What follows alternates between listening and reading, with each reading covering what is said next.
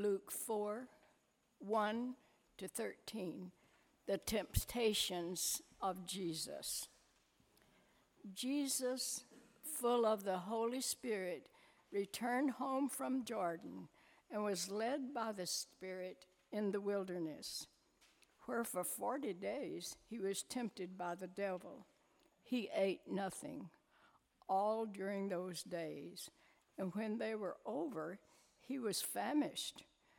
The devil said to him, "If you are the Son of God, command these stones to become loaves of bread."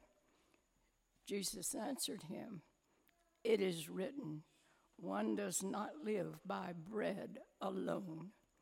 Then the devil led him up and showed him in an instant all the kingdoms of the world. And the devil said to him, "To you I will give their glory and all their authority, for it has been given over to me, and I give it to you or anyone I please. If you then will worship me, it will be yours." Jesus answered him, "It is written, worship the Lord your God and serve only him." Then the devil took him to Jerusalem and placed him on the pinnacle of the temple, saying to him, "If you are the Son of God, throw yourself down from here, for it is written, he will command the angels concerning you to protect you, and on their hands they will bear you up so that you will not dash your foot against a stone." Jesus answered him, "It is said, do not put the Lord your God to the test." When the devil was finished every test, he departed from him until an opportune time.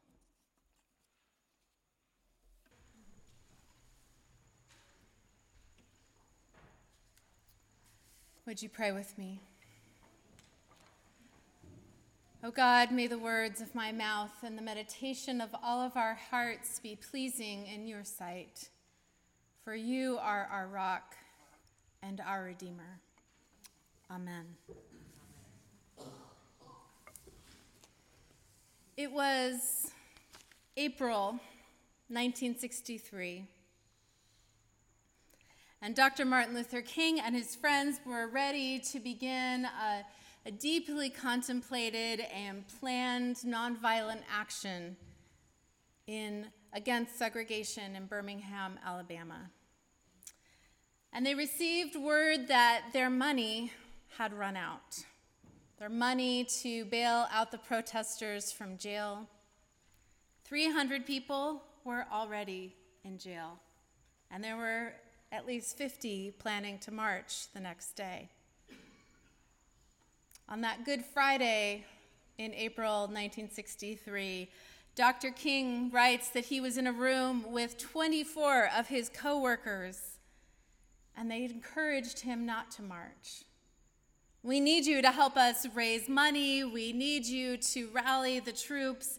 We can't risk you getting put into jail. We need you. Don't march." On top of all of that, his wife was home, having just given birth to what I believe was their fourth baby. But he knew that others were looking to him. He knew that this action had the potential to change the conversation. And he describes this moment by saying, "I sat in the midst of the deepest quiet I have ever felt, with 24 others in the room. There comes a time in the atmosphere of leadership when a man surrounded by friends and allies realizes he has come face to face with himself and with ruthless reality. I was alone in that crowded room." He went into his bedroom, put on his work clothes, and came out ready to march. The fears came to pass. Dr. King, along with many others, was arrested. The jails were so full that they put him in solitary confinement. And again, he says, I had never truly been in solitary confinement. But God's companionship does not stop at the door of a jail cell. God had been my cellmate. God had been my cellmate. It was in that jail that someone slipped a newspaper underneath the door, and in that newspaper was a letter that had been written by clergy people, mostly men probably at that point in time, distancing themselves from his action. Words that were meant to say, that's not who we are and we can't condone that. Words that wanted to cover their bases with their constituents. Words to say, we are not a part of this conversation and we do not condone Dr. King's actions. Words that did not recognize the complexities of the situation, nor the simple truth that there was injustice to be confronted. Imagine how Dr. King must have felt in that cell. A new baby at home, hundreds of his fellow marchers in jail, out of money, isolated from his friends, dismissed by his colleagues, God as his cellmate. I'm so grateful to the choir for the excuse to prepare this letter from a Birmingham jail next to this text that we have today. Because imagine Jesus out in the wilderness for 40 days by himself, a different kind of solitary confinement, but still following the lead of the Spirit.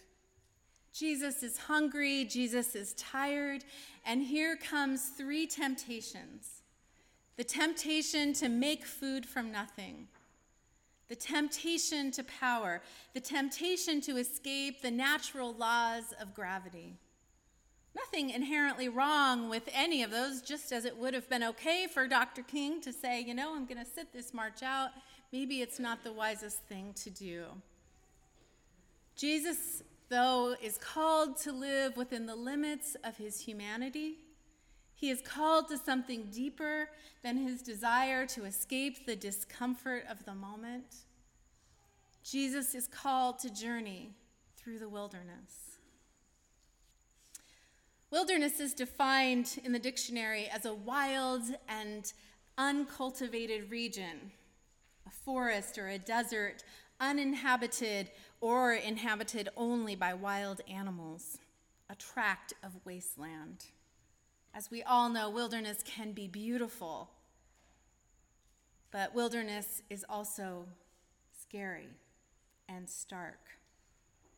Wilderness is not only a physical reality, it is part of our story as human beings. At times in our life, usually more often than we would like, we find ourselves in a space of wilderness, a place uninhabited and strange, where we are unsure of how we got there and how we're going to get out. The first summer that we were married, my husband and I decided to go on a backpacking trip. We were both fairly experienced backpackers, and we had our packs full and slimmed down to just what we were going to need for our trip. Our water bottles were full, and we had our water filters and the map, the topo map. You remember those big paper maps we used to pull out? It showed that there were lots of little streams all along the way, so we thought, you know, we'll be okay. But we hiked, they said about 5 miles to the river, and we felt like we had hiked 5 miles or more, and there was no streams to be found. They had all dried up. The trail just kept going and going.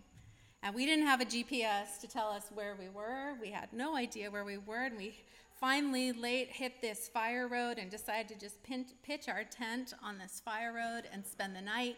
We used our last cup of water to boil our dinner, you know, make our dinner out of the freeze-dried food we had brought. Now, this is not my proudest wilderness moment.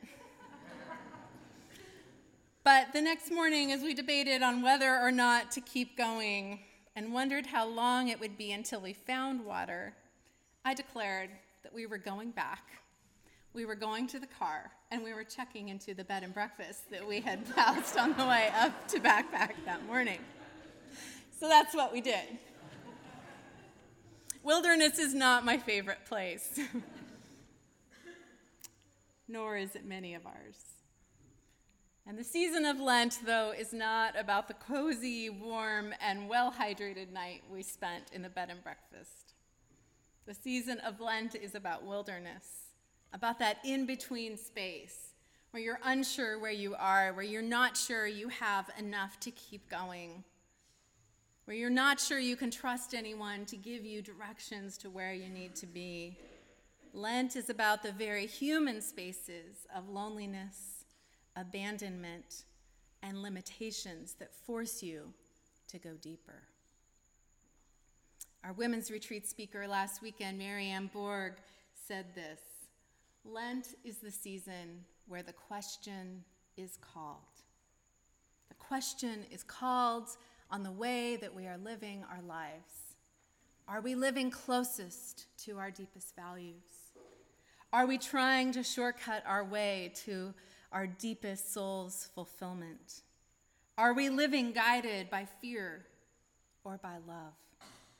Are we staying with God in the solitary confinement places of our life? Lent is the season in the church's life where we are asked to ask ourselves these questions. This is why we often give something creaturely up. We give up chocolate or dessert or coffee or extra sleep or social media. We choose to enter the wilderness with Jesus and ask those deep questions. Dr. King adds powerful questions that he wrote from his cell when he sets up what the stakes are for our willingness to go into the wilderness. He says, so the question is not whether we will be extremists, but what kind of extremists will we be? Will we be extremists for hate or for love? Will we be extremists for the preservation of injustice or the extension of justice? Jesus Christ, he continues, was an extremist for love, truth, and goodness, and thereby rose above his environment. Perhaps the South, the nation, and the world are in dire need of creative extremists. Those words still feel very true today. The world is in dire need of creative extremists. What allowed Jesus and Dr. King to go deep into these questions is that they were rooted in a larger story.